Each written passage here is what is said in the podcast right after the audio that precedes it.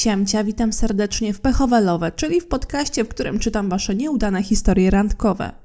Ostatnio sobie zdałam sprawę, że przekroczyliśmy 20 odcinków, to jest chyba 24 i nie dziękowałam za to, a chciałabym.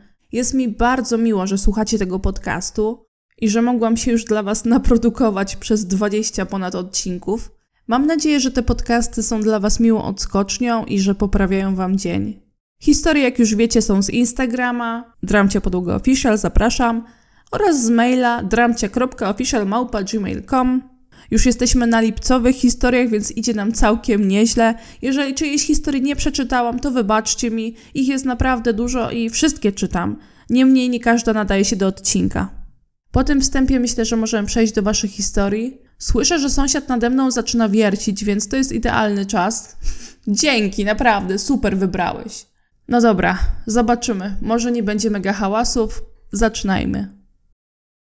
Będąc w pierwszej klasie liceum, poszłam na domówkę do znajomego.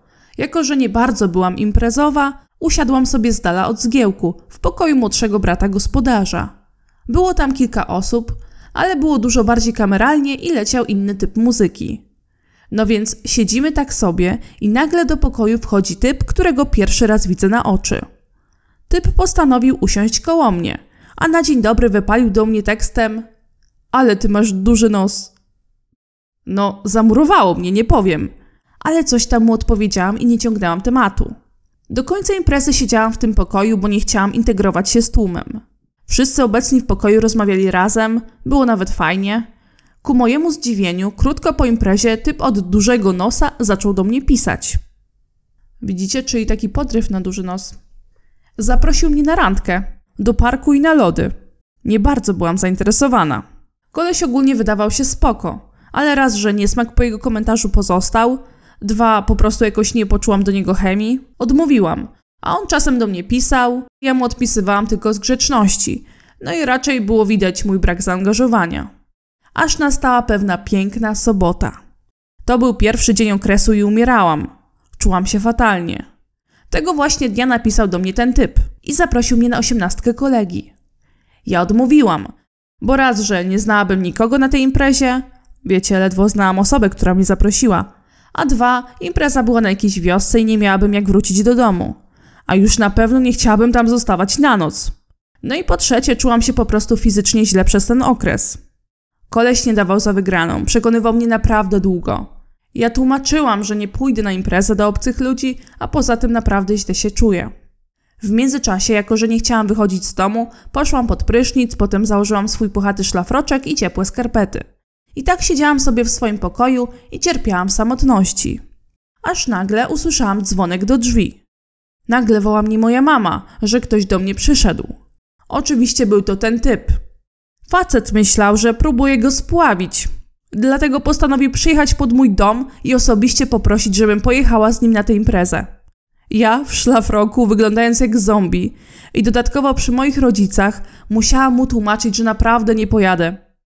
Zażenowanie pamiętam do dzisiaj, chociaż wydarzyło się to 10 lat temu. Plus tej historii jest taki, że już więcej do mnie nie napisał. Ja tak sobie myślę, że ten chłopak naprawdę chciał cię poderwać na tekst o dużym nosie.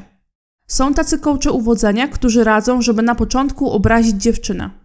Kiedyś komentowałam takiego typa na YouTubie, który radził, żeby podejść do dziewczyny i powiedzieć na przykład: Ale masz brzydkie buty. Naprawdę. To brzmi śmiesznie, ale on naprawdę uważał, że to jest dobra metoda. Bo wiecie, wtedy dziewczyna będzie taka: Ale on mi powiedział. I wtedy jest nim zainteresowana. W sensie tak myśli ten coach. Ja bardziej kieruję się ku wersji, że może być jej zwyczajnie przykro, ale oczywiście kto co lubi. W każdym razie u ciebie ten chłopak naprawdę się starał, nawet podjechał pod twoją chatę. Słabe jest to, że albo on tak bardzo ci nie wierzył, że jesteś chora, że aż musiał przyjechać, albo wierzył, ale uznał, że jak przyjedzie, to pojedziesz z nim. Kolejna historia. Ogólnie pierwszy raz piszę do nieznanej mi osoby, to znaczy znam cię z YouTube'a, ale nic więcej. Dlatego trochę się cykam, ale dam radę. Spokojnie, mi jest bardzo miło, nie ma co się stresować. Moja historia nie jest randką, ale ma fajny morał i dlatego pomyślałam, że ją napiszę. Jakiś rok temu byłam na obozie z Krav Magi. W skrócie jest to jedna z najbrutalniejszych sztuk walki skupiająca się na samoobronie. Ogólnie byłam najmłodsza na całym obozie i często miałam do czynienia z osobami nawet 40 lat starszymi ode mnie. Z jednym z takich typów zdarzyło mi się parę razy rozmawiać. Był niższy ode mnie i pulchny. Do tego prawie w ogóle się nie uśmiechał. Byłam dla niego miła, no bo tego mnie od zawsze uczono. Pewnego razu jego pytania i zachowania zaczęły wzbudzać we mnie negatywne uczucia połączone z podejrzliwością. Chciał o mnie dużo wiedzieć, jakby robił wywiad albo rozeznanie na temat mojej osoby. Dlatego też przestałam z nim rozmawiać i odzywałam się tylko wtedy, kiedy musiałam, a tak to starałam się go unikać. Raz po długim treningu na świeżym powietrzu, trenerzy rozkazali nam szybko wbiec do jeziora, gdzie miał być kontynuowany trening. Oczywiście wszystko w ubraniach, dawali nam tylko czas, żeby zdjąć buty. Kiedy już skończył się trening w wodzie, poszłam po swoje rzeczy i kierowałam się do pokoju. Nie wiem jakim cudem, ale on nagle pojawił się na ławeczce, gdzie miałam zostawione rzeczy. Siedział w samych slipkach, które miały na sobie wzorki ze Spidermanem czy jakimś samochodzikiem. Byłam w szoku, bo typ miał z 40 lat i kupował kąpielówki w smyku. A tutaj bym stanęła w obronie tego typa, bo wiem, że wielu facetów i 30 plus, pewnie i 40, lubi motywy z kreskówkami. No, może nie pan samochodzik, ale Spiderman to jest totalnie normalna sprawa. Rozkładając nogi, żeby mieć ławkę między udami, zadał mi pytanie, czy mi się podobało. Powiedział to w taki sposób, że myślałam, że chodzi mu o jego krocze, które ewidentnie chciał uwydatnić. Obrzydliwe. Obrzydliwe. Fuh. Ja coś szybko odparłam i uciekłam do pokoju. Cała sytuacja mi się bardzo nie spodobała i na drugi dzień na śniadaniu chciałam mu to dokładnie podkreślić. Oczywiście siedział naprzeciwko mnie, więc stwierdziłam, że wykorzystam to przeciwko niemu. Zagadałam inną osobę, mówiąc, że na takim obozie można się czuć albo niebezpiecznie, albo wręcz przeciwnie, bardzo bezpiecznie. Niebezpieczeństwo jest związane z faktem, że na Krav Magę chodzą naprawdę dziwni ludzie i nigdy nie wiesz, co im strzeli do głowy. Znowu, z drugiej strony, jeżeli ktoś na tym obozie zrobiłby coś bardzo złego, wtedy na niego wrogo spojrzałam, to myślę, że inne osoby z obozu nawet nie czekałyby na policję. Po prostu by tego złego stłukły na kwaśne jabłko. Wtedy też podkreśliłam fakt, że mnie polubiło tam wiele masywnych osób, które miały rękę większą od mojej głowy. Po śniadaniu już więcej go nie widziałam, jakby się rozpłynął w powietrzu albo wypisał z obozu. Nareszcie mogłam się czuć bezpiecznie. Ogólnie przez tę sytuację nauczyłam się smutnej prawdy o sobie, ponieważ nawet w momencie, kiedy ten mężczyzna wzbudza moją niechęć, to ja nadal byłam dla niego miła i starałam się go nie urazić. Dlatego pamiętajmy, że bycie miłym nie jest złe, ale w niektórych sytuacjach jest nie na miejscu. Są chwile, w których trzeba stanowczo pokazać swoją niechęć, bo inaczej ta druga osoba nie odpuści. Następną rzeczą jest fakt, że dziewczyny z mojego pokoju nie brały moich słów na poważnie i się z tego śmiały, a ja naprawdę się bałam i im to podkreślałam. Dlatego nie reagujmy śmiechem na czyjeś uczucia i nie zakładajmy od razu, że ktoś zmyślił historię, tylko żeby zwrócić na siebie uwagę. Niektóre historie, pomimo że komiczne, mogą być niebezpieczne i nie wolno ich bagatelizować. Pozdrawiam. Bardzo dziękuję za historię i przykro mi, że spotkało Cię coś takiego. Facet naprawdę obrzydliwy. Nie wiem też, czy na takim obozie, jeżeli na przykład jesteś niepełnoletnia, bo nie podałaś tutaj wieku, czy nie masz jakiegoś opiekuna, do którego mogłabyś się zgłosić z taką sprawą. Zachowałaś się naprawdę elegancko, ładnie go spłoszyłaś, a to, że dziewczyny z pokoju się śmieją z tego i nie wierzą, ja się podpinam pod słowa, żeby tutaj nie bagatelizować problemów. Wiecie, jeżeli słyszycie, że jakiś typ zaczepia waszą koleżankę albo kolegę, to warto pomóc takiej osobie. Ja kiedyś miałam sytuację z pewnym mężczyzną, który mnie obserwował przez kilka lat, chodził za mną, nawet jeździł wręcz autobusami. Dziwnym trafem zawsze pojawiał się tam, gdzie ja. Ale to jest zupełnie inna historia i raczej do miłosnych się nie nadaje. Na szczęście nic mi się nie stało, ale co przeżyłam, to moje. Także nie zazdroszczę, współczuję i uważajcie na siebie. Dbajcie o siebie. Bądźcie bezpieczni. Kolejna historia. Moja historia dotyczy zagadkowego człowieka, z którym na całe szczęście ostatecznie nie poszłam na randkę, a którego zagadka została rozwiązana po pięciu latach po pierwszym spotkaniu. Opowieść rozpoczyna się na moim pierwszym roku studiów na Wydziale Ekonomicznym. Bardzo duży wydział, przez który przewijało się non-stop mnóstwo osób, więc ciężko było zapamiętać twarze z własnego kierunku, nie wspominając o wielu, wielu innych. Ale był tam na wydziale pewien pan, którego z jakiegoś powodu widywałam tak często, że nie udało się na niego nie zwrócić uwagi. Wyglądał na starszego studenta. bądź też nawet doktoranta. Zawsze był ubrany w szary garnitur, nosił okulary i krótko obcięte ciemne włosy. Szczupły, wysoki, nawet całkiem przystojny. I co najciekawsze, zawsze dokądś szedł. Nigdy nie widziałam go siedzącego gdziekolwiek. Stąd moje podejrzenie o doktorat, być może jakąś pracę na wydziale, która wymagała ciągłego pośpiechu.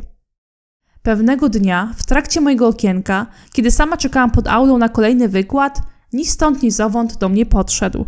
Zapytał, czy nie mam może jakiejś zbędnej kartki, czy nie mogłabym mu jej pożyczyć. Oczywiście kartkę miałam i chętnie mu ją dałam, ale był to jedynie pretekst do zagadania i nawiązania ze mną kontaktu. Powiedział, że jest studentem ostatniego roku. Przedstawił się jako Adam i po krótkiej, miłej pogawędce dałam się namówić na kawę następnego dnia w pobliskiej kawiarni.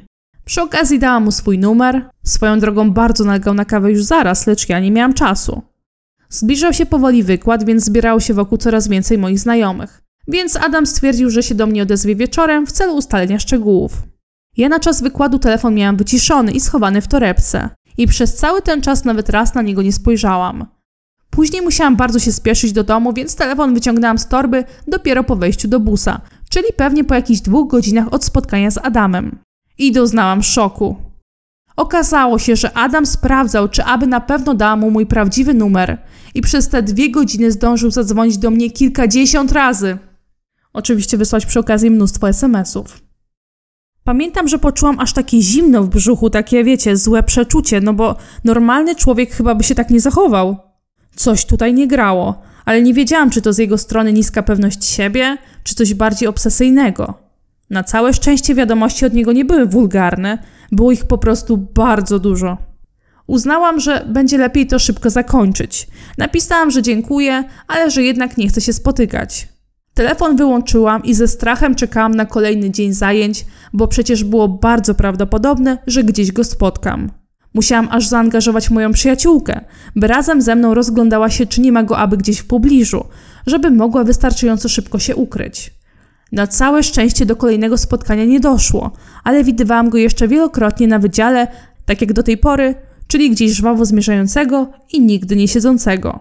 Z czasem przestałam na niego zwracać uwagę i stał się tylko anegdotą w moim najbliższym kręgu znajomych. Aż nadszedł trzeci rok studiów, który spędzałam czasami w lokalnej bibliotece studenckiej, przygotowując pracę licencjacką. Siedziałam sobie spokojnie przy stoliku, klikałam coś tam na laptopie, a tu nagle podchodzi on. I pyta mnie, czy mogłabym mu na chwilę użyczyć laptopa, bo on musi coś sprawdzić, a nie ma dostępu do internetu. W pierwszym momencie mnie zatkało, ale za chwilę zdałam sobie sprawę, że on chyba w ogóle nie pamięta, że już do mnie kiedyś w podobny sposób zagadywał. Grzecznie odmówiłam i powiedziałam, że jestem bardzo zajęta, a on niewzruszony się oddalił. No ale nie oddalił się zbyt daleko, bo już za parę minut zauważyłam, że podszedł do innej studentki i również ją poprosił o dostęp do laptopa. I nie żeby coś, ale on może serio po prostu potrzebował coś sprawdzić. Może tam nie było drugiego dna. I być może nawet udało mu się ją wyciągnąć na tę nieszczęsną kawę, bo po krótkiej pogawędce razem wyszli z biblioteki. Od tamtej pory widywałam go jeszcze rzadziej. Być może dlatego, że sama rzadziej bywałam na wydziale. Raz jeszcze zobaczyłam go kiedyś za szyby autobusu miejskiego, w zupełnie randomowym miejscu. Oczywiście dokąd szedł. Co najśmieszniejsze, do mojej przyjaciółki kiedyś też podszedł, chciał od niej pożyczyć długopis. Jak możecie się domyślić, z miernym skutkiem. Później się okazało, że jeszcze moje dwie znajome z kierunku miały z nim podobną styczność. Dwa lata później, po zakończeniu studiów, czułam, że moja ciekawość nie została wystarczająco zaspokojona. Musiałam wiedzieć na jego temat coś więcej i domknąć rozdział związany z tym tajemniczym garniturowym chodziarzem, flirciarzem. Dlatego też napisałam do wydziałowego profilu Spotted na Facebooku, z myślą, że może ktoś będzie o nim coś wiedział. I faktycznie, mnóstwo osób wiedziało. Ku mojemu zaskoczeniu post stał się jednym z najpopularniejszych na tym profilu i miał kilkadziesiąt komentarzy. Większość od dziewczyn, które wyrywał w podobny sposób co mnie. Okazało się, że Adam polował nie tylko na moim wydziale, ale też na pobliskim Wydziale Prawa i innym Wydziale Ekonomicznym. I być może wielu innych. Co ciekawe, przy każdej próbie mówił, że jest kimś innym.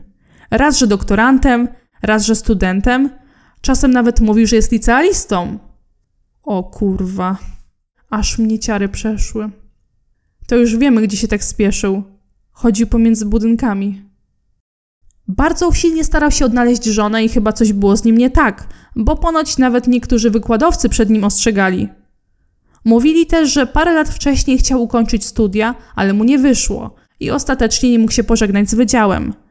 Ponoć wśród niektórych studentów miał przydomek, i tutaj jest napisany ten przydomek, ale stwierdziłam, że dla anonimowości tej historii po prostu nie podam. Tak więc cieszę się, że z tego pamiętnego dnia miałam wyciszony telefon i nie poszłam na tę kawę. Kto wie, jak szybko zorientowałabym się, że coś tutaj jednak nie gra, gdyby nie te jego kilkadziesiąt połączeń. Nie wiem, jaki mógł być człowiekiem, być może wcale nie był kimś złym i mam nadzieję, że jego życie się ułożyło dobrze, ale mimo wszystko mam nadzieję, że już nigdy go nie spotkam. Pozdrawiam Cię, Dramciu, i wszystkich słuchaczy. Wierna słuchaczka randkowych dram. Bardzo dziękuję za tę historię, była niesamowita. Totalnie mam ciary, jak teraz o tym jeszcze mówię. Fascynują mnie takie historie, bo są przerażające, ale to się dzieje. Ta historia totalnie brzmi jak scenariusz do filmu.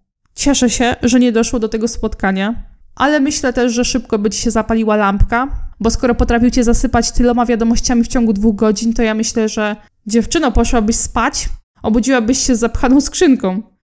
I na tej historii skończymy dzisiejszy odcinek. Jak zwykle dziękuję Wam za wysłuchanie.